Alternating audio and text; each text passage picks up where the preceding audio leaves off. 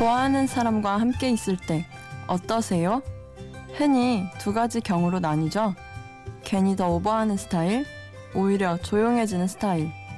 저는요, 마음에 드는 이성이 앞에 있으면 모든 게 어색하더라고요. 숨 쉬는 것부터 시작해서 밥 먹는 것까지.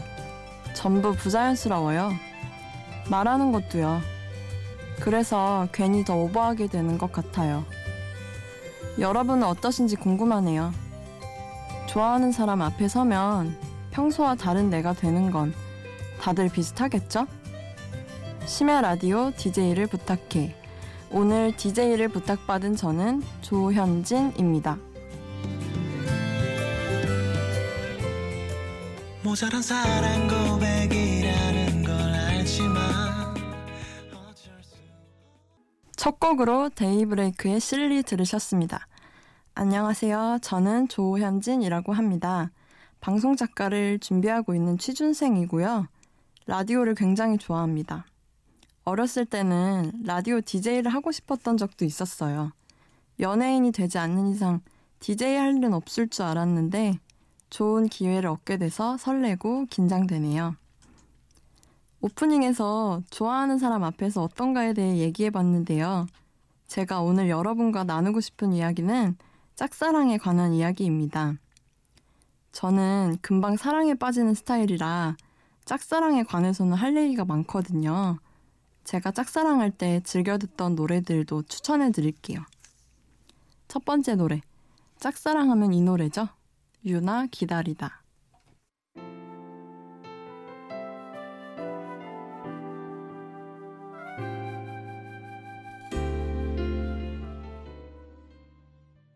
방금 들으신 노래는 유나의 기다리다였습니다.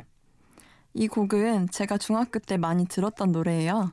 지금 생각하면 참 어린 나이였는데 혼자 되게 어른인 척 진지하게 사색하면서 들었던 것 같네요.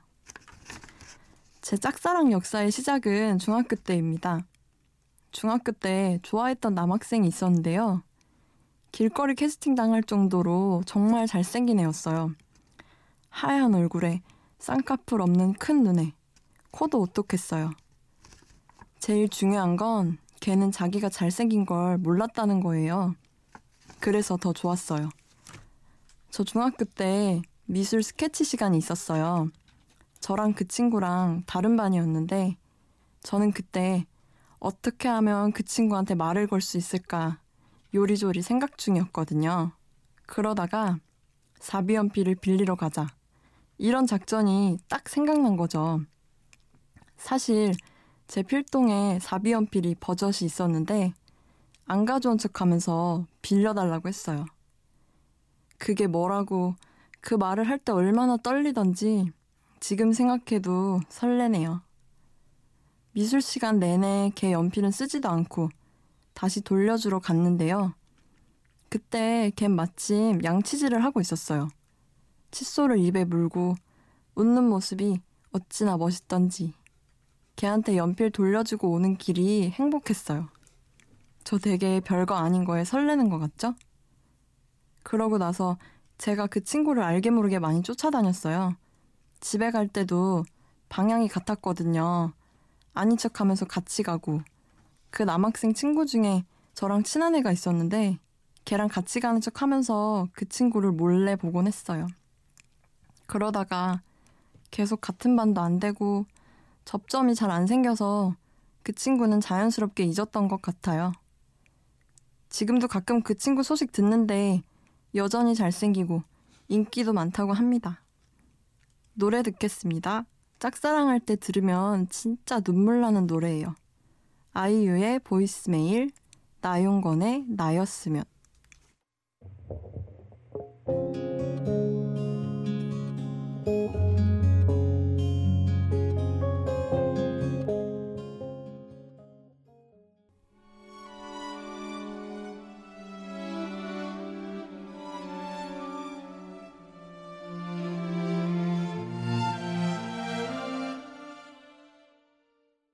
노래 참 좋죠? 새벽에 감수성 터트리기 딱 좋은 노래들인 것 같아요. 중학교 때 그 잘생긴 친구 짝사랑한 걸 시작으로 전 되게 많은 사람을 좋아했어요. 너무 오래돼서 기억은 잘 안 나지만 그래도 그 중에서 아직까지 기억에 남는 인상적인 사람들이 몇 명 있어요. 중3 때 짜장면 배달하는 오빠가 있었어요. 그 오빠는 제가 이성적으로 좋아해서 생각난다기보다는 세 번이나 우연히 만났거든요. 그게 신기해서 기억에 남아요. 그 오빠도 키 크고 잘생겼어요. 지나가다 보면 눈길이 가는 스타일 있잖아요. 티셔츠에 청바지만 입어도 멋진 스타일이요. 그 오빠가 딱 그랬어요. 그 오빠를 처음에 만난 건 다니던 학원 로비에서였는데요. 그때 선생님들이 짜장면을 시켜 먹었나 봐요. 그 오빠가 그릇을 찾으러 와서 로비에 서 있었어요. 그때 전 친구랑 수다를 떨고 있었는데 순간 그 오빠랑 눈이 마주친 거예요. 근데 그 오빠가 저를 보고 피식 웃으시더라고요. 그래서 저도 웃었죠. 그게 그 오빠랑 첫 만남이었어요. 그 후로 그 오빠를 특별히 생각하거나 그러진 않았는데요. 어느 날 저희 아파트 엘리베이터에서 다시 만난 거예요. 제가 엘리베이터를 타려고 하는 순간에 저 멀리서 잠시만요 하는 소리가 들렸고 웬 사람이 달려왔는데 바로 그 오빠였어요. 어떻게 기억했냐고요? 키 크고 잘생겼으니까요. 검정색 점퍼를 입고 검정색 마스크까지 하고 있었는데 잘생김이 가려지지 않더라고요. 그렇게 그 오빠랑 저, 단 둘이 엘리베이터를 타게 됐는데요. 그 오빠가 갑자기 저한테 땅콩 캐러멜을 하나 주시더니 짜장면 시켜 먹어. 맛있어. 이러는 거예요. 제가 또 금방 사랑에 빠지는 소녀였잖아요. 잘생긴 오빠가 그렇게 하는데 안 두근거렸겠어요? 그 뒤로 한 번 더 만났는데 두 번째 만남하고 거의 똑같은 상황이 벌어졌어요. 그렇게 세 번을 만나고 혹시나 또 만날까 엘리베이터를 탈 때마다 기대했는데 그 뒤로는 한 번도 못 봤어요. 그러고 나서 한 두 달 지나고 나서였나? 혹시나 하는 마음으로 그 집에서 짜장면을 시켜 먹었거든요. 근데 다른 사람이 오더라고요. 저의 두 번째 짝사랑은 그렇게 끝이 났습니다. 그러면 노래 듣고 이야기 계속 할게요. 이 노래는 첫눈에 반한 심정을 잘 표현해준 노래예요. 박원의 5분만.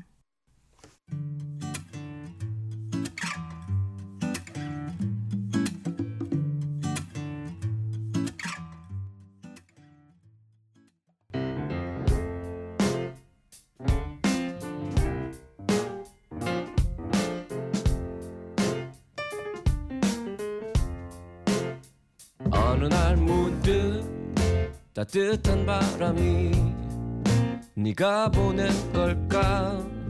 네 냄새가 나참 향기롭다. 참 오랜만이다.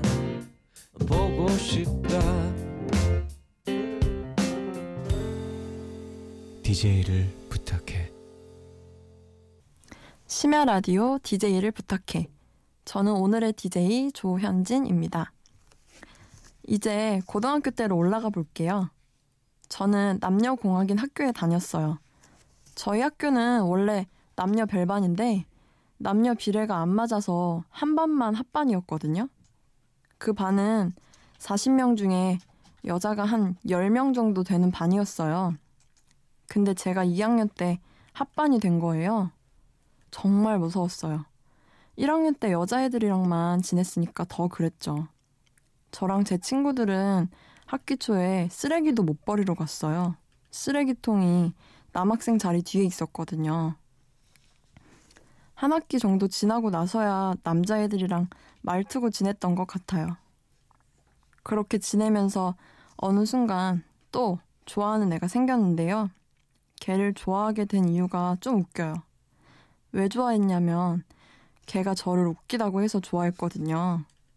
제가 반에서 엄청 웃기고 개그하고 이런 애는 아니었는데 살짝살짝 애들을 웃겨가지고 저를 웃기다고 생각하는 애들이 꽤 있었어요. 그 남학생도 그 중 한 명이었죠. 걔를 좋아했던 이유가 저를 웃기다고 한 것 때문도 있지만 사실 걔 외모가 제 스타일이긴 했어요. 저는 예민하게 생긴 스타일 좋아하거든요. 그 친구는 얼굴에 나 예민해 이렇게 쓰여 있는 것 같았어요. 그 친구한테 한참 관심 있을 때 걔 자리가 제 뒷자리였거든요. 제가 맨날 뒤돌아서 웃겨줬죠. 근데 그 친구랑 마주보고 얘기한 게 아니라 걔 짝꿍이랑 저랑 얘기하고 있으면 그 친구가 옆에서 웃는 거예요. 그럼 전 뿌듯해하고. 전 그게 저한테 호감이 있어서 그런 거라고 생각했어요. 그러고 있는데 어느 날 그 친구가 뒤에서 하는 말이 뚜렷하게 들리는 거예요. 야, 쟤한테 말 시켜봐. 난 쟤가 제일 웃기더라. 그때 확신이 생긴 거죠. 제가 나한테 관심이 있구나. 그렇게 생각하니까 한동안 두근거려서 걔를 제대로 못 웃기겠더라고요. 근데 금세 그건 제 착각이라는 걸 알았죠. 알고 보니까 그 남학생, 좋아하는 여학생이 따로 있더라고요. 심지어 되게 유명한 소문이었어요. 저만 모르고 있었던 거죠. 한 번은 학교에 일찍 간 적이 있는데 제 짝사랑남이랑 그 여학생이 나란히 앉아서 수학 문제를 풀고 있더라고요.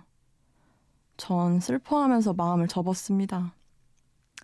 솔직히 고등학교 때 좋아했던 애들 되게 많았는데요. 유독 그 친구를 생각하면 왠지 좀 아쉬워요. 지금 만나면 어떨까 하는 생각도 들고. 그때보단 제 상태도 많이 나아졌거든요. 노래 듣고 계속 이야기 나누겠습니다. 김영중의 그녀가 웃잖아, 루시아의 그대가 웃는데.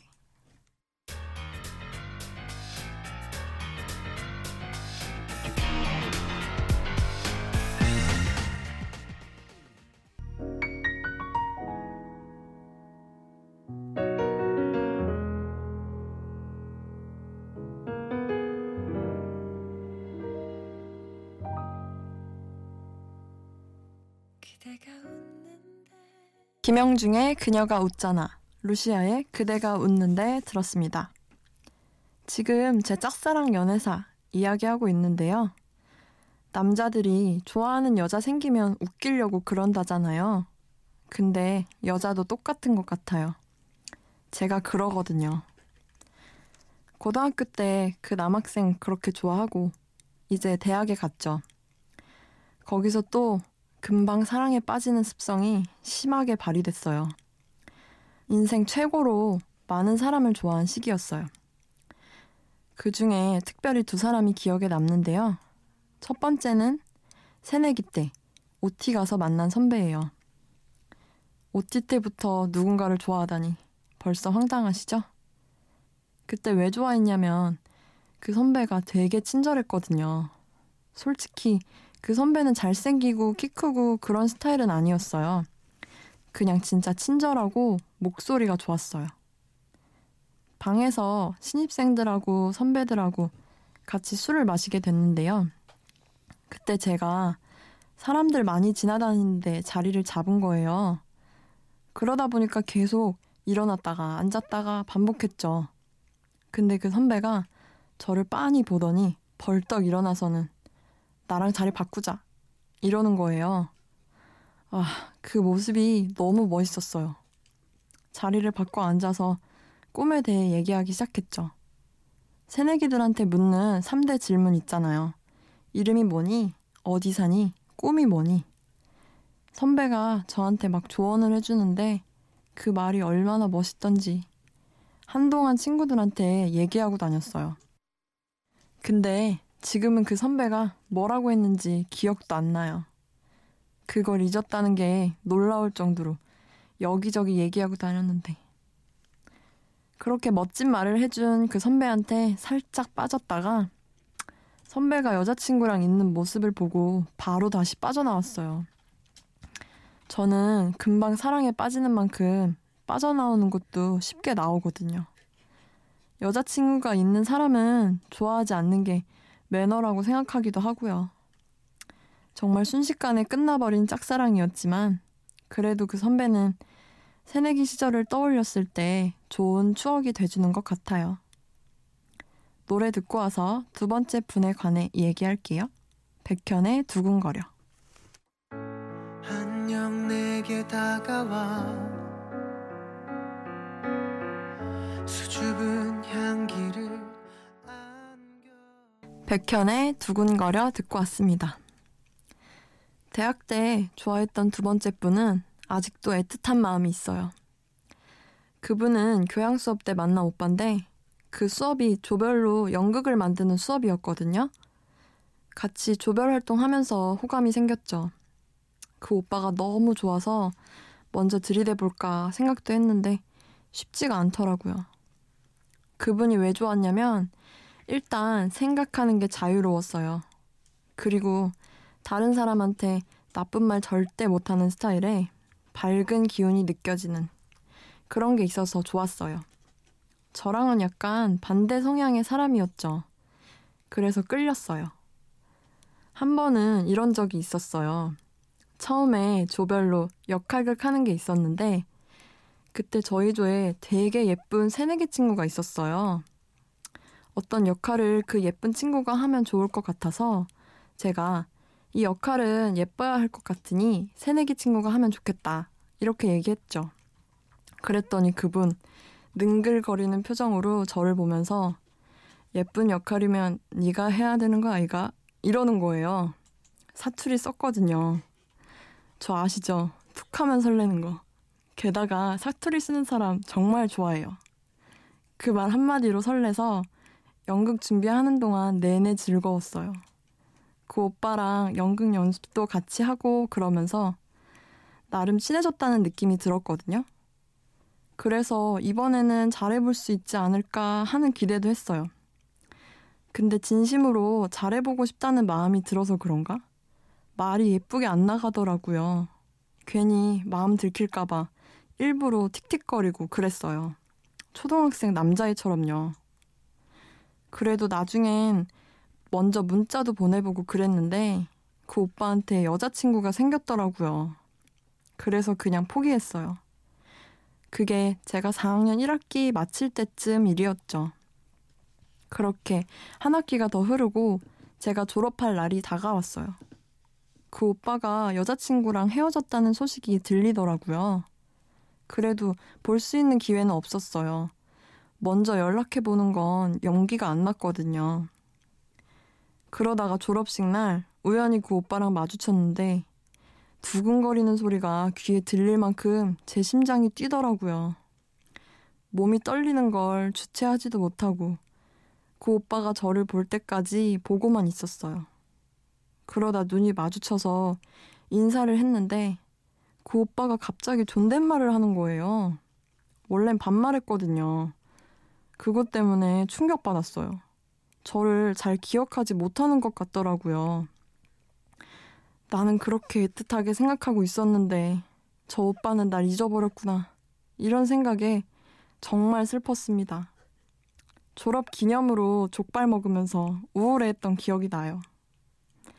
그래도 그 오빠를 좋아하면서 많은 걸 경험하고 깨달은 것 같아요. 호의와 호감을 구별할 줄도 알게 되고, 마음 표현도 타이밍이 있다는 거 뼈저리게 느꼈거든요. 사실 얼마 안 된 일이라 지금도 종종 생각나긴 하는데, 인연이 아니었다고 생각하려고요.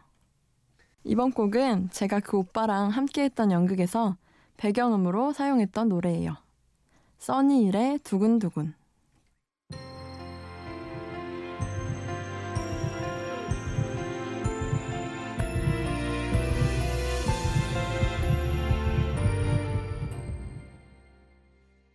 써니힐의 두근두근 들었습니다. 제 짝사랑 얘기를 늘어놓다 보니까 어느덧 마칠 시간이 됐네요. 여러분 어떠셨어요? 혹시 제 이야기 들으면서 각자 짝사랑 기억 떠올리셨나요? 전 솔직히 제가 누군가를 금방금방 좋아하는 게 싫었던 적이 있어요. 누구를 좋아해서 잘 된 적이 없기도 하고, 짝사랑은 워낙 감정 소모가 심한 일이잖아요. 그리고 제 감정이 너무 가벼운 느낌이 들기도 했고요. 근데 지금은 그런 것도 좋아요. 덕분에 추억도 많고 얘기할 것도 많거든요. 그리고 누군가를 좋아할 때는 활기찬 에너지가 많이 나오는 것 같아요. 한 사람 때문에 설레기도 하고 행복하기도 하고 그런 기분 느끼는 건 좋은 일이잖아요. 지금은 누군가를 좋아하고 있진 않은데 만약에 좋아하는 사람이 생긴다면 이번엔 최선을 다해보고 싶어요. 좋아한다고 표현도 해보려고요. 마지막으로 짝사랑하는 분들께 추천해드리고 싶은 곡은요. 샤이니의 너와 나의 거리입니다.